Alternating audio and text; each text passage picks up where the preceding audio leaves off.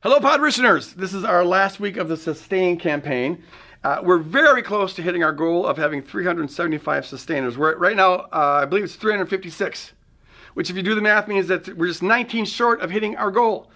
And I could at this point get all kind of like evangelistic on you and say, ah, right now I'm just getting a word that you 19, you know who you are right now. God's talking to you. God's talking to you. You know, you, you can sense it. And so put your hands on the television set and so a seed faith offering and God's going to bless your socks off. I could get like that, but we never get like that. So I'm not going to get that way today. I'll just say, you know, here's the need and pray about it. And, and uh, whatever we get, we're going to be thankful for. And we really appreciate uh, your commitment. Uh, but we really would like to hit this goal. And so perfectly consider jumping on board if you haven't done so already. Remember that for everyone who signs up as a regular giver, uh, there's another $50 that will be contributed from a generous family at Woodland Hills Church as a matching fund. And of course, there's our world famous Podritioner t shirts that you get when you sign up. Uh, just go to whchurch.org slash sustain. whchurch.org slash sustain. God bless you guys. Thanks for your commitment to Woodland Hills Church and to his kingdom. Now enjoy this message. God bless. Hey, before I get into this, uh, I have a, a, little announcement here to make. Um, we are having some new and returning uh, uh, people on our boards uh, that are up for this candidacy here. We've got two leadership boards at Hills Church. One is the overseers, and the other one's the trustees. They're both majority uh, run by volunteers. Um, and so the people's uh, they come up for nomination or they're getting renewed. And according to the New Testament, uh, you, people who are in leadership position need to be above reproach. And so we put their names out there, uh, and you'll read about this in your bulletin, um, to really just say this. If there's anyone who has any just cause reason to think that these people are not fit for leadership, uh, then we want to hear from you. And so uh, you have one week to let us know about anything that is of a concern for you. Uh, speak now or forever hold your peace. All right? So there you go. Um, so we are starting this new series here, uh, Glimpses of Truth. Uh, you know, Brianna's a lady after my own heart and after my own ADD mind. Uh, she was yeah, kind of all over the place, uh, as I have been. Uh, so I woke up at 2 in the morning, and that was it. Uh, that's all I got. And that's been a pattern throughout this week. Every other night, it's going. And so, what if like this? This is kind of, I guess, kind of a warning. Um, is that when I most people when they get tired they get kind of lower energy i tend to go the other way i get like more hyper and i edit less and so just know that my editing is not as good. So there's that. So this uh, series, Glimpses of Truth, we're going to be looking back at the Old Testament and looking at places where the Spirit of God broke through, where they got glimpses of truth. And, and kind of uh, just seeing the story of God working with people where they're at to bring us to the point where they could get a full revelation of God in Christ. And it's the story of our life, you know, the, the story of their life, how God's been carrying us all the way along, like we just sang, uh, sang about. Uh, the theme verse is Hebrews 1. And I'm not actually going to be unpacking this passage until towards the end of the message, but I want to give it at the start because it's the theme for this whole series. And um, I want to kind of like percolate in your brain. Uh, it's, it's a, it expresses the fact that we're part of a story. God, who gave our forefathers many different glimpses of the truth in the words of the prophets, so those words are all little glimpses, has now at the end of the present age given us the truth in the Son so they got glimpses of the truth, but now we've got the whole truth and nothing but the truth. So, insofar as they got glimpses of the truth, they're seeing the same thing that we see. It's just that they didn't see him as clearly.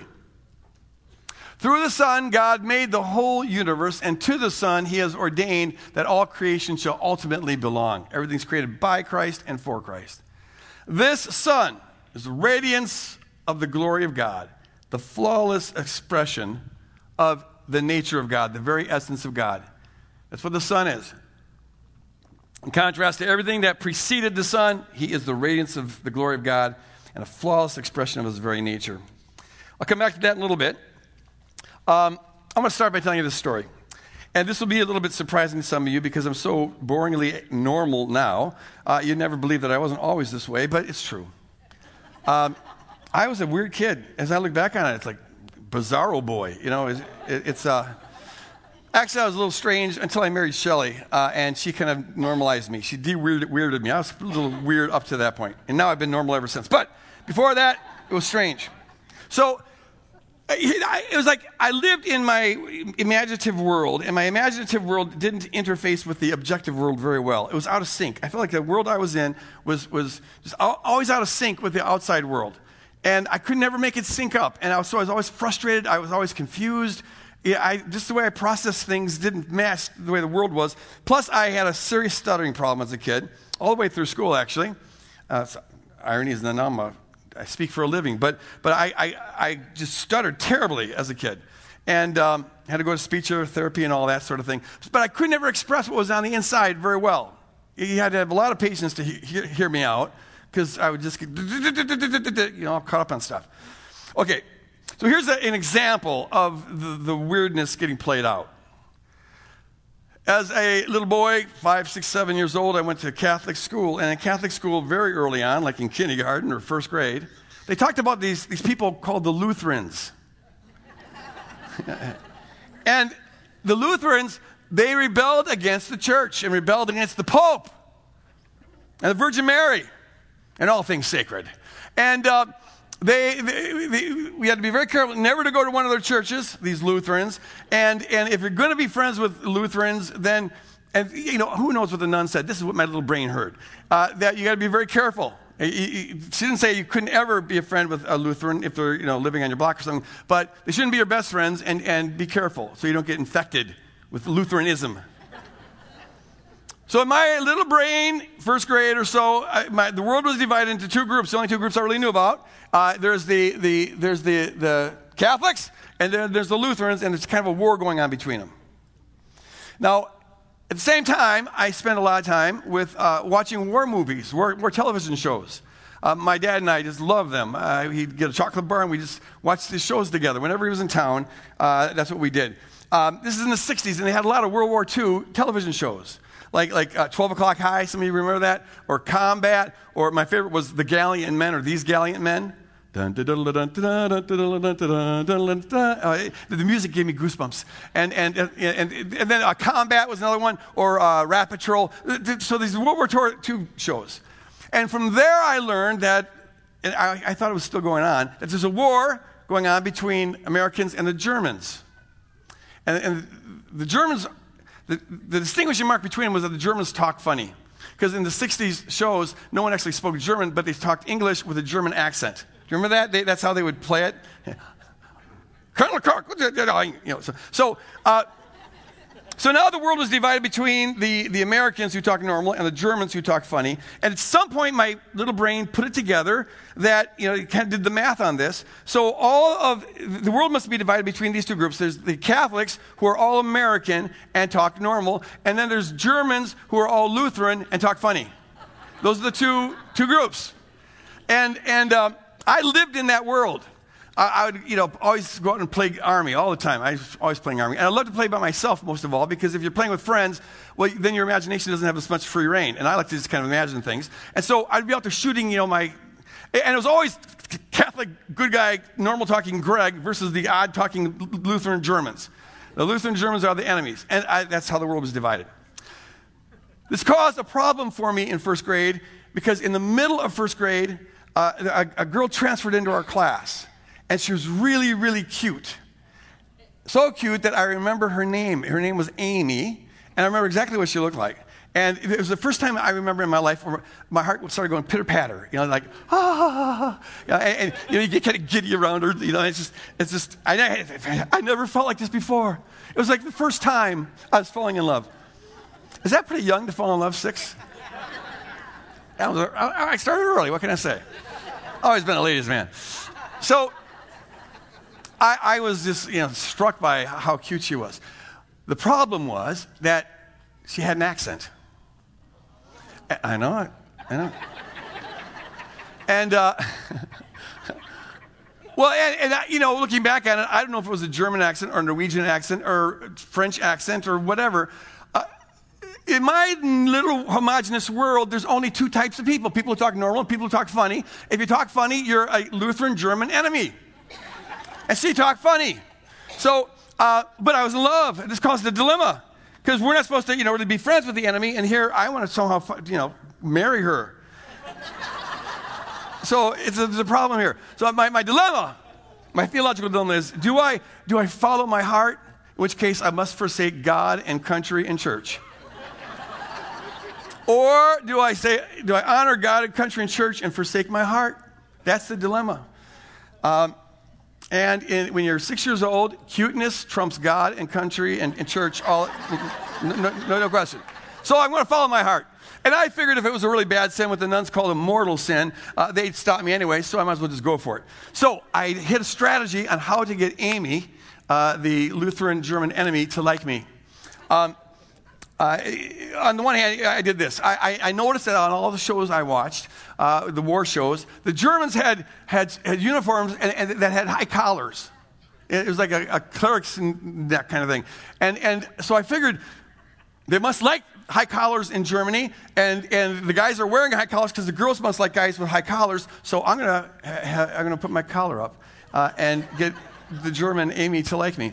And so uh, the, the, awkward part is that I was going to Catholic school where we had uniforms, and so we had a white shirt and a black tie. Everyone had to have that. And then I would flip my collar up. So I'd be around my, like, walking like that. I told you I was a weird kid. For several weeks at least, I mean, it was longer. My mom wouldn't let me get out of the house like that, so I had to wear it down until I got, you know, to school, and then I would quickly flip it up. And kids would say, Greg, your collar's up, like I made a mistake or something. I go, I, I know, I know, I know. Yeah, yeah, yeah. Uh, so, and I get teased for, you know, kids would start teasing me about it, but I didn't care. Love was willing to pay the price. Uh, I know what I'm going for. I got a strategy. So, so uh, yeah, I think that Amy didn't seem that impressed with it. In fact, she didn't even seem to notice. She, she, she kept to herself a lot. She hardly said anything ever. And I figured that's because she's, you know, it's tough to be a Lutheran German enemy in, a, in an American Catholic school. Uh, but uh, I'm going to try to reach out to her. But she never was that impressed with my collar. But that's my strategy dress like a German. If you want to get a German chick, dress German.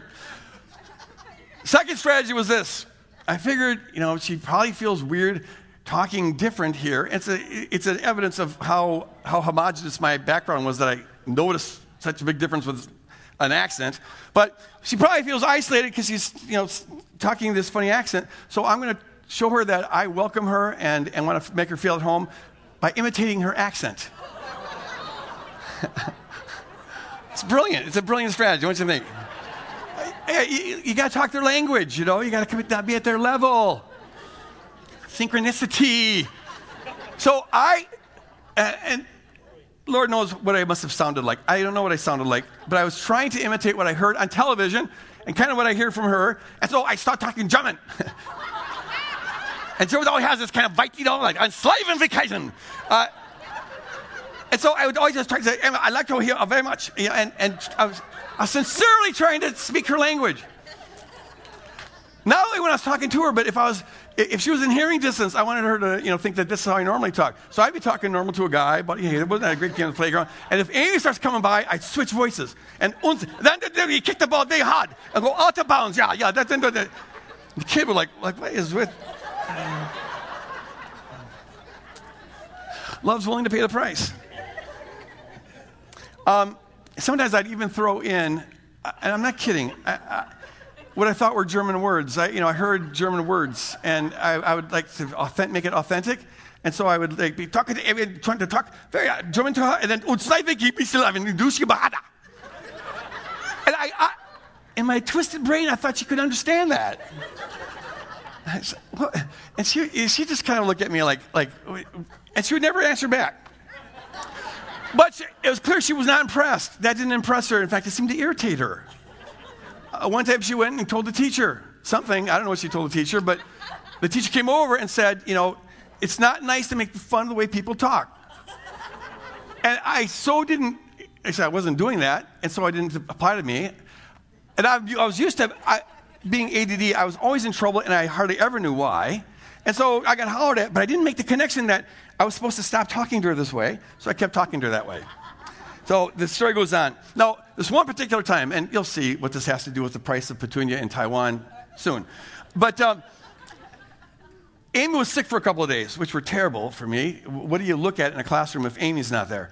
Uh, very lonely. But when she came back, she had to do a makeup test, and so they put her out in the hallway while the class went on so she could do this makeup test. Now, the hallway is also where bad kids went when they needed a timeout. And I spent a lot of time in that hallway. So I knew how to get in that hallway, and I, fig- I was figuring strategy, strategy. Uh, th- this is some quality time with Amy. Okay, finally get through to her. So I quickly got some spit wads and start shooting my kids. And within 30 seconds, I'm out in the hallway. This is brilliant. I should write a book, How to Get a German Chick. So, so I'm out there and I say, and my collar's up and my accent's on. I'm working it. Amy, I want you to know that I don't mind that you are a German Lutheran enemy. I like you. And she looks at me with a bewildered look. That was so cute, this look that she gave. It was like, and she goes, Quiet, I'm trying to, leave me alone, I'm trying to take a test. Which I took to mean, she likes me. Oh, yeah. She's flirting with me. She, she's, she's flirting with me. The truth is, I have never been any good at picking up on female cues. I, I, zero. I'm talking zero. It's not working for me. So I, am thinking, oh, she likes me. So I get more enthusiastic, stutter a little bit more. Uh, but I, I, say, you know, I, I, want you to know that I hope your father does not get killed by a German soldier on war. And, and I, I think it very good that school let you in even though you're a Lutheran enemy. And she goes, shut up. I'm trying to take this test. Leave me alone. And then she goes, You're mean. And I thought, Oh, really? That mean? Um, and then she goes, Well, I, I, I, I said, Okay, well, I'll, I'll, leave you alone. But I got to say one more thing. One, one more thing. I, have to, I had to get it off my heart. This is my only chance. For, that's why I said, Okay, but first, I wanted you to know, I, will be quiet, but, but, you, you know, I, I think you're very, very pretty, very pretty, and I want to marry you uh, in, in the future, even though our countries and religion are at war with one another. And, and, she goes, If you don't shut up, I'm going to go tell uh, Miss Campbell what you're doing, and you're going to get in even worse trouble than you're in now. And I don't like you. I'm not going to marry you. And I was like, Oh, my heart is. I, and I knew she meant that when she said, I don't like you. It was like, Ah. All this work, you know, I'm trying to dress German, trying to talk German, trying to relate to her, and all backfires. She doesn't like me. And I, I actually thought I was going to cry which would be terrible when you're six years old in front of a girl. And so I instead put on this m- mean face. And I go, fine. I think German Lutherans stink. And I don't like German Lutherans. And, and, and I hope your dad does get shot in the war. I know it. Because I, I assumed that he was a soldier out there, you know? And so, and at that, she looks up and she's like hurt and angry. So she gets up and goes tell Miss Campbell what I just told her. And this Campbell comes out and grabs me by the ear and drags me down to Mother Superior's office. Mother Superior then says, Is it true that you said that you want Amy's father to get shot? I said, Yeah, but I didn't mean it. I didn't mean it. And, and I tried to explain to her, but I was stuttering too much now because I was nervous and nothing got out. But I was trying to say, Well, look at he's a German soldier enemy. You should, don't you want him killed? Because I thought that the world was still in a state of war. But that didn't get through. So Mother Superior just took out her ugly stick, this huge thing with holes in it so it wouldn't have any wind resistance, and she had me bend over, and I got it on the behind 10 times. So that my first attempt at love was an utter, utter failure. All I got was a broken heart and a very sore butt, and I could have wrote a country western song. my hurting butt. Okay, so here's the point of this. I told you I was a strange kid my world just did not cohere. Um, what would you think if someone today were to put on a tweet or uh, write a blog or put it in the newspaper, somehow make it public, that Greg Boyd, this pastor author, uh, he said that German Lutherans stink and they are the enemy. And he traumatized a young lady by saying, I hope your father gets shot. That would be kind of bad, wouldn't it? That would look. And if a reporter came to my house and said, Did you actually say that? I'd have to say, Yeah, yeah, that's true. I did say that. So, in a sense, it's true. But the fact that it happened 53 years ago should count for something, shouldn't it? It, it, you know, I, I, said it when I was six year old. I was ignorant. I was confused. I thought the world was divided between Americans and Germans, and, and good talkers and bad talkers, and, and, and Catholics and Lutherans. Yeah, I, I, was in a little tiny world, and you got to understand what I said in that context, in my little immature stage. Um, I'm different now. I've learned a lot of things. I've learned a lot about Germans and Americans and, and, and, and religion and wars and God and girls. And no, not so much. I haven't learned about girls very much, but the rest of it's true. And, and so I'm in a different place now. So don't judge me who I am today based on what happened uh, 53 years ago, which just goes to the point that if, if someone's going to quote you, it matters a great deal what stage of life they're quoting you at. Where were you at when they quoted you? Because, see, your life is a story, an unfolding story, and in stories, where something's located makes all the difference in the world. Things that were maybe cute or just, just silly or stupid when you're six can get you arrested if you say them when you're 59, right? Where something is located makes all the difference in, in, in the world. Place matters, location matters in a story. The same is true of the Bible. The Bible, you know, it's interesting, but when God goes to reveal himself to human beings, he doesn't give us a theological textbook. Here is the compendium of all true theological truths. Right? The, the, encyclopedia of all things that are true. He doesn't give us that. He doesn't give us an encyclopedia of all wise things, uh, you know, all sorts of aphorisms and wisdom sayings, the giant fortune cookie kind of thing. He doesn't do that. What he gives us is a story a story uh, uh, that, that, that, grows and it unfolds and it develops. It's got a plot to it. It's got a culmination, a surprising culmination. It's not a theological textbook where everything is of equal value, right? It, where you just turn any page, you're going to get a true thing. In a story where something's at matters a great deal. And this is a story about a heavenly missionary coming to this foreign, weird, barbaric, fallen earth. It's a story about a he- heavenly missionary who uh, because he respects the personhood of people, he won't use coercion to get people to believe the truth. He'll never coerce someone into having a true view of him. He rather works by means of influential love. That's why Paul says that the cross is the power of God. Now, the cross is also the supreme expression of God's self sacrificial nature, but it's also the expression of his power because his power is self sacrificial love. He rules the world and, and, he, he works in people's lives through self sacrificial love by means of influence. And the Bible's a story about how this heavenly missionary has always been getting involved, as, as we just sang, as he does in our own life. That's what he's been doing with humanity. He gets involved, he chases us, he pursues us, and he uses his influential power to reveal as much of his true self as he can. But to, he, because he's not coercive, he'll also accommodate as much as is necessary. He takes us where we're at, and he bears that sin. And so, this is a story about a heavenly missionary who has been dealing with a, a, fallen and immature race of people in our, in our childhood state to try to grow us, to mature us, to increase our capacity to hear and receive and embrace truth and be transformed by the truth. He's, he's growing us into adulthood where he can finally reveal his full self to us, and so that we can begin to then enter into an, a reciprocal, adult, loving relationship with him. That's what God's been after throughout history, and the Bible is the record of that. It's a record of God's involvement, working with us as we are. And so it's got twists and turns and developments. It's not an encyclopedia. And so where things are matters a great deal. And because God works by means of influential power, the way people at various stages of this process, the way they saw him and experienced him, it was conditioned by where they were at. The condition of their heart affects, this is a teaching that you find throughout the whole Bible. The, the person's spiritual state will very much influence what they, how they see God and how they hear God. Uh, it's, it's, like God is a Rorschach test. You know, what, what we see is a, is a, says as much about us as it says about God, maybe even more. And it's a teaching that you find throughout the Bible. So, for example, Jesus, when he's uh, talking with the Pharisees, he says, Why is my language not clear to you? And it wasn't because he had a speech impairment. He's talking very clear.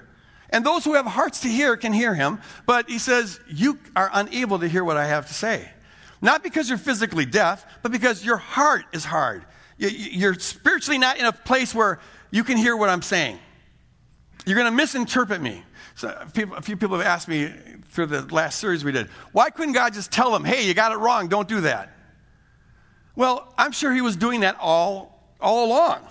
Uh, in fact, you can find evidence of that in Scripture that he was doing that. But you hear what you're able to hear, and you see what you're able to see.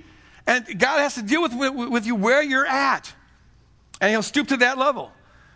Another passage says that to the pure, uh, God appears pure, and to the blameless, he, he shows himself or he appears blameless. And to the faithful, you show yourself faithful. But to the devious, you appear shrewd.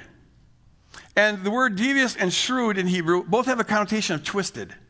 Twisted. So the Lord is saying here, and you find this pattern throughout the Bible, that those who, who have untwisted hearts and minds, who, are, who can see and feel straight, who are pure and blameless, they can see God as He is, at least insofar as that's possible in this epoch of, of, of, of our existence. Uh, you know, we, we always see through a glass darkly, but you can see God as He is to the extent that we're able. But to the degree that someone's heart and mind is twisted, God's going to appear twisted. Because our experience of God and what we hear from God and what we think we see in God is always coming to us through a filter. So if your filter is twisted, the God you're relating to is going to feel twisted. But it's not because God actually is twisted, it's because you're twisted. So the way we experience God is conditioned by the spiritual state of our heart. Now, in that, in that light, it becomes significant that the Bible continually describes the ancient Israelites as very twisted. It stresses over and over again how they're stiff necked people, they're disobedient, they don't get what God's about. They're always missing it, they're spiritually dull. Psalm 78, for example, the Lord's talking about a future generation, and He's hoping that they won't be like their ancestors are, the people He's dealing with right now, because they're a stubborn and rebellious generation. Their hearts are not loyal to me, and their spirits are not faithful to God. He's describing Israel general, generally. This is twisted. They're not faithful to God. They're, they're not loyal to God. They're rebellious and they're stubborn. And that's going to affect what they see in God. If you're twisted, you're going to see a twisted God. Um, we find that uh, sometimes biblical authors will say, go so far as to say that there's no knowledge of God. They don't know God at all. So, for example, in Hosea, we read this. He says, There's no faithfulness in the land. There's no love of God in the land. There's no acknowledgement of God in the land. Now, he's got to be having a little bit of hyperbole here, but you get the general picture here that these people do not know God. There's no acknowledgement of God in, in the land. Then we read uh, this in, in Isaiah. He says, They have no regard for the deeds of the Lord, uh, they have no respect for the work of his hands. My people are going into exile because they lack understanding. They just don't get what God's about, they're twisted. They're stuck in their culturally conditioned, fallen ways. Some, some uh, authors even say that the leaders, those who are entrusted with the spiritual headship of Israel, who are in charge of helping others you know, stay on track, even they are corrupt and even they lack knowledge of God. So in Jeremiah ch- chapter 2, verse 8, we read this. He says, The priests do not ask, Where is the Lord? What he's getting at here is he's saying God has vacated the premises. He's now left us vulnerable to the Babylonians, but God has left. And you know what? The priests who are supposed to be in charge of the spirituality of Israel, they don't even notice it. God disappeared and they were so out of touch with God that they don't even notice it. And then he says, Those who deal with the law do not know me. They're supposed to be the specialists who, who know him. The leaders have rebelled against me. And if the leaders are this far gone, well, the people who follow the leaders are going to be just as far gone. So, so you do the math here. Look, if, if they've got, if, if, if uh, the way that people see God and experience God and hear God is conditioned by their heart. To the degree that they're twisted, they're going to see a twisted God. If that's true, and if it's true that Israel was as twisted as these authors described them as being, and they were, well, then clearly the Israelites are going to have a lot of twisted pictures of God.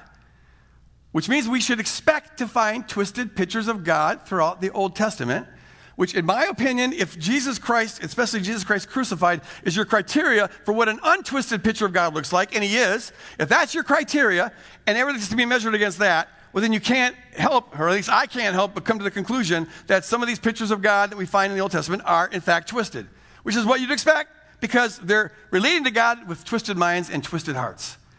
Here's an example of a, of, of a twisted picture of God, in my opinion. Um, and, and, this is a passage which I had never noticed. I'd read this, I'm sure, dozens and dozens of times. Not, didn't notice this until I started reading the Bible through the lens of the cross. Because now I, be, I really notice everything that disagrees with the character of God that's revealed in the cross. And this picture all of a sudden jumped out at me. Like, where, what, what? So here's what it says Exodus 5 3. The God of the Hebrews has met with us. This is, this is Moses and Aaron trying to convince Pharaoh to let the people of, uh, of Israel go, to get out of Egypt. So he says, Now let us take a three day journey into the wilderness to offer sacrifices to the Lord our God, or he may strike us with plagues or with the sword. What is up with that? What is up with that, ja? now, there's no record of God ever saying this to Moses or Aaron. Um, it seems like somehow they just came to this conclusion. Um, it, it's kind of a bizarre thing. What God did tell them over and over again is, I want the children of Israel to get out of Egypt permanently. What's with this three day journey thing? Where, where, where's that coming from? I don't know. Um, and it's kind of bizarre if you think about it. They expect Pharaoh to let the children of Israel go out into the desert for three days and then return back home. Right. And Pharaoh's going to agree to this. And why is it so important to go out to the desert, anyways? Why do you have to go to the desert to offer sacrifices? Why don't you just offer them where you're, where you're at? They don't give a rationale for this. It's kind of funky, kind of weird.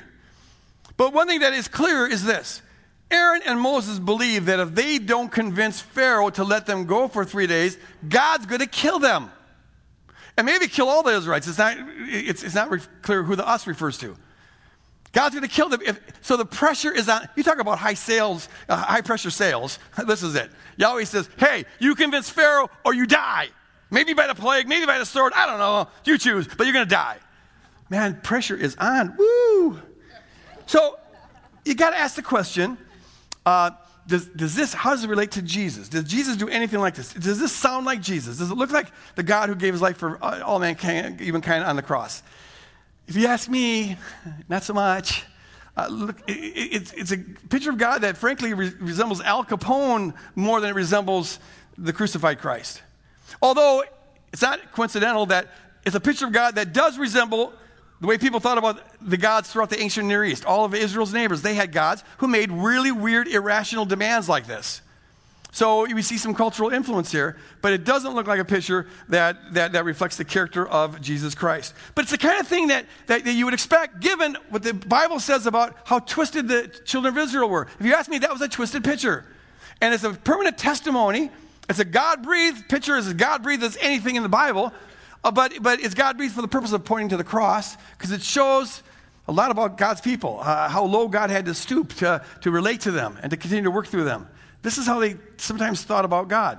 Now, here's the thing I submit to you that allowing a portrait of God like that to influence the way you think about God today is as irrational and unwarranted as judging who I am today based on what I said 53 years ago as a six year old.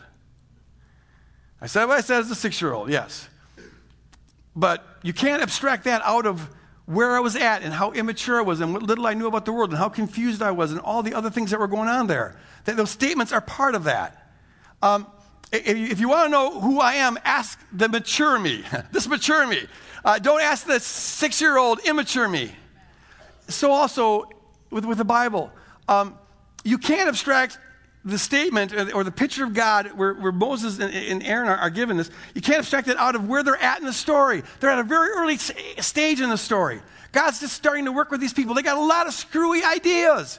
And God's not going to lobotomize them to get uh, out of those ideas. So God works with them with those ideas, which is why they show up in the biblical narrative as a testimony to how faithful the heavenly missionary has always been. However low we go, he's willing to go that low. That's the Bible's a storybook where the, the, the, these twisted pictures are part of the story. We're supposed to see a development. It'd be like, you know, if, if Van Gogh, let's say if Van, someone was able to get pictures of that Van Gogh started drawing when he was two, and every year there's a, he drew a picture, you know, until you finally get to the mature Van Gogh where he's doing Starry, Starry Night. And so we've got this whole album of Van Gogh pictures. Well, you wouldn't judge how good an artist Van Gogh is based on what happened when he was two, because he's drawing stick figures like everybody else.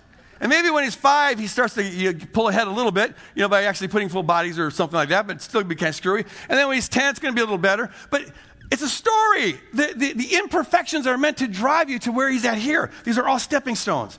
So, also, the point of the story is it's about the faithfulness of the heavenly missionary. How he's getting down there and he's working with these people, and they don't get him, they misunderstand him, but he keeps on going. He keeps on working with them, and they get screwy ideas, and they say stupid stuff, and they hear it wrong, and they say it wrong, but he keeps on staying with them. He's in covenant relationship with them. He doesn't give up on them. He's got a goal where he's leading them, and he keeps on influencing them, never coercing them, but influencing them towards the truth to finally, to finally, when the, the time is right, as Paul says, when the time was right, Jesus Christ comes into this world, and now he reveals the mature revelation of himself, the real him.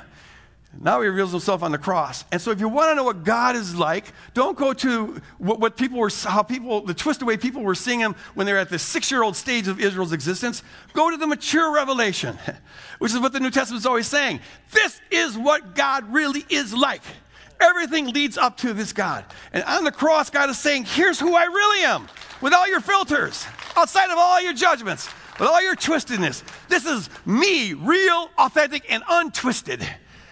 Hallelujah. So God says, you know, on the cross, He's saying, you, you, you when you're children, you, you know, you're, you're, twisted children, and, and so you thought I was ugly. But you know what? I'm here to reveal to you now the truth that I am not at all ugly. I'm altogether beautiful. I'm the source of all that is beauty. And, and in your twisted, childish ways, you thought I was into violence, but that was you projecting your violence onto me.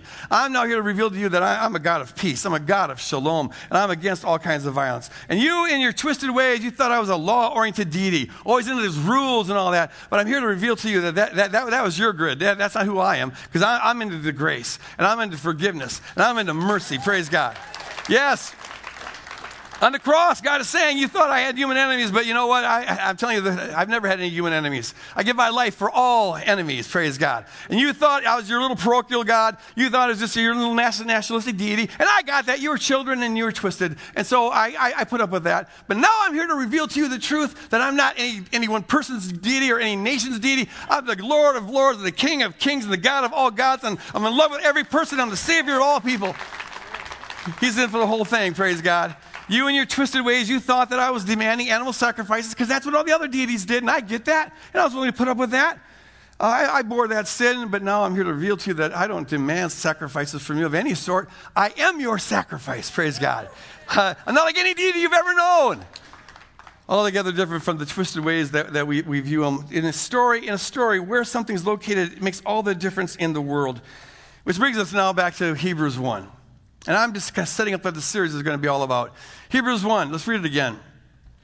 Because this is the story. God, who gave our forefathers many different glimpses of the truth in the words of the prophets, has now, at the end of the present age, given us the truth in the Son. And all those glimpses were ways, stepping stones up to this moment.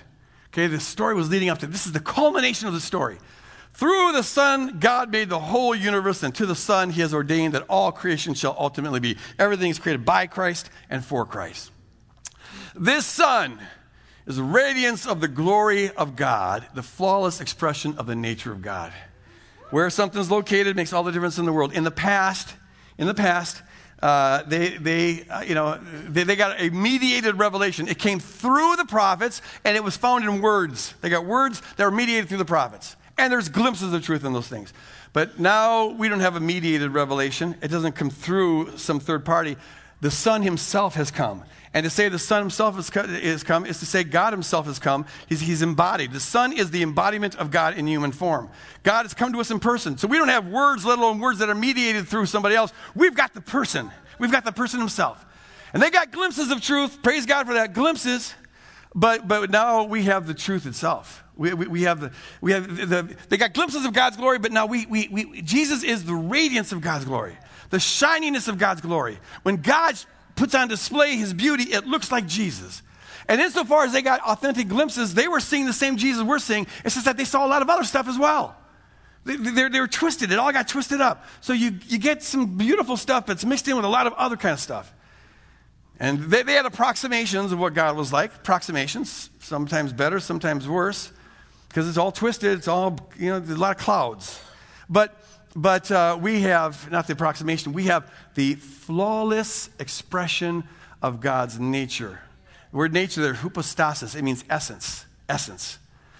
This is flawless. It's inerrant. It's absolute. This is the perfect expression of what God is like down to the core of his being which means there's not any element, not any aspect, not any attribute of God that is not like this. Jesus, and especially Jesus on the cross, defines every centimeter of what God is, of who God is, of the character of God. God is entirely cross like, and there's nothing uncross like about him. This is who God really is. And so now they, they, they, they saw glimpses. But see, if you're outside and you're catching glimpses of the sun, that means it's a mostly cloudy day. If you say, oh, yeah, I got glimpses of the sun, well, that, you're seeing mostly clouds. And that's what they had. And insofar as they got glimpses, it, it, looked like Jesus. But see, we, have a, we, we, we are seeing the sun on a cloudless day. And I'm now going to use sun with a double entendre S O N and S U N. It's like the sun has come down underneath the clouds and dwelt among us. There's no clouds to get in the way anymore because we have the sun right here. He, he's here in person. And so we are, seeing, we are seeing a cloudless revelation, what God is actually like to the core of his being. And since we have that now, we're able to look back. And we have the criteria to tell what was clouds in their view of God and what was, what was the breakthrough, what was the glimpse. They couldn't tell the difference. That's why they say beautiful stuff about God, but it goes right into saying ugly stuff about God. They couldn't tell the clouds from the sun, but we can because we see the full sun.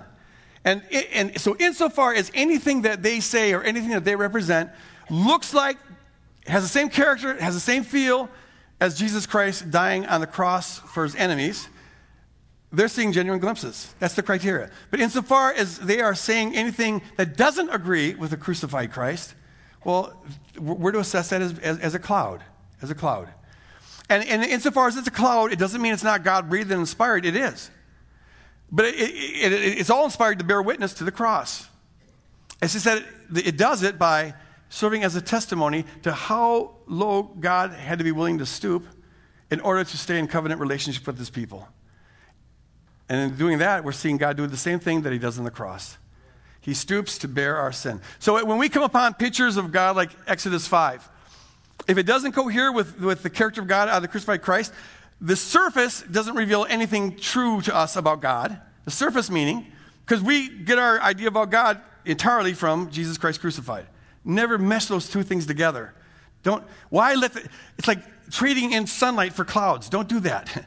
If you got the sun, don't let the clouds get in the way. Um, and, and so, so when we come upon this, the surface meaning of the passage isn't what reveals God to us. The surface meaning reveals the character of the people that God's dealing with. It tells us a lot about how the people at the time viewed God. But what reveals God to us is that we, knowing what God's really like, can look through the ugly, sin mirroring surface of these portraits and we see God stooping this distance, the heavenly missionary chasing people, coming down to their level in order to meet them where they're at and bear their sin and therefore take on an appearance that reflects that ugly sin. Well, you must be able to tell the difference between the clouds and the sunlight. Praise God, we've got the sun. Never exchange the sun for a bunch of clouds. So I, I, it brings me to this point, and I end with this, this question.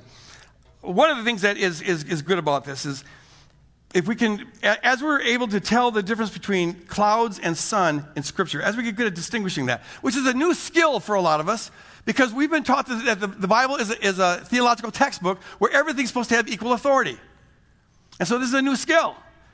But see, it's because we haven't learned that skill that we ourselves have trouble sometimes telling the difference between the sun and clouds. We have polluted pictures of God. And there's nothing worse a, for a person than to have a polluted picture of God because everything hangs on your picture of God. Your passion for God, your love for God, and your ability to be transformed into his likeness all depends on the purity of your picture of God. And so, as we go through this series, we're hoping that it helps us get better at detecting the clouds in our own brains. I end with this question, and it's a question I'd like you to be asking throughout this series. What really is your picture of God? Not what is your theology, but what actually goes on between your ears when you think about God? Do you trust, because this is the trust of the new covenant, do you trust to the core of your being that God looks like Jesus Christ crucified, no ifs, ands, buts, or maybes? Or do you yet have cloud suspicions that maybe there's a different side of God? Maybe there's a streak in him that's just nasty. How pure, how Christ like, how cross like is your picture of God? Because the beauty of your life and the quality of your relationship with God will never outrun the beauty of your mental picture of God. Look back at the biblical history and see it as a story developing to this point, but do it knowing what is the cloud and what is the sun. And in that way, take every thought captive to Christ so that your picture of God is entirely, entirely completely, 100%, without remainder, defined by Jesus Christ on the cross. Amen. Would you stand? Hallelujah. Yes. So if you're here this morning and have any need that could use prayer, I encourage you to come up here. Our prayer teams will be up here by the stairs and uh, just let them serve you. Let them pray for you. That's what they're here for. Or uh, if you're here this morning and you're not a fully devoted follower of Jesus, but there's something that's calling on your heart right now saying you should check this out, I encourage you to come up here and talk to these folks. They'd love to help you get started on uh, the, this walk with God. As we leave here, can we be a people who are committed, who take responsibility, who take responsibility for our mental picture of God? It doesn't matter how it got there, don't blame them. They're doing their best. The fact is that it is there. Will you take responsibility to be a brain purger, all right? The discipler of your own brain, that organic computer between your ear. I take responsibility for that and keep your eyes fixed on Jesus, the author and finisher of our faith, who's the same yesterday, today, and forever. And, and, so we, as we leave here, can we do it as people who are, have our eyes fixed on Him with a commitment to reflect that beauty to all people at all times, in all places, in all situations, no if, and, buts, maybes, or exceptions. If you agree with that, say amen and get out of here. Amen. God bless you guys. Go out, live on the world. Hello, everyone. Just a quick reminder this is our last week of our Sustain campaign. Uh, we'd like you to consider helping us hit our goal of 375. If you haven't done so already, just go to whchurch.org slash sustain. We out of here. Bye.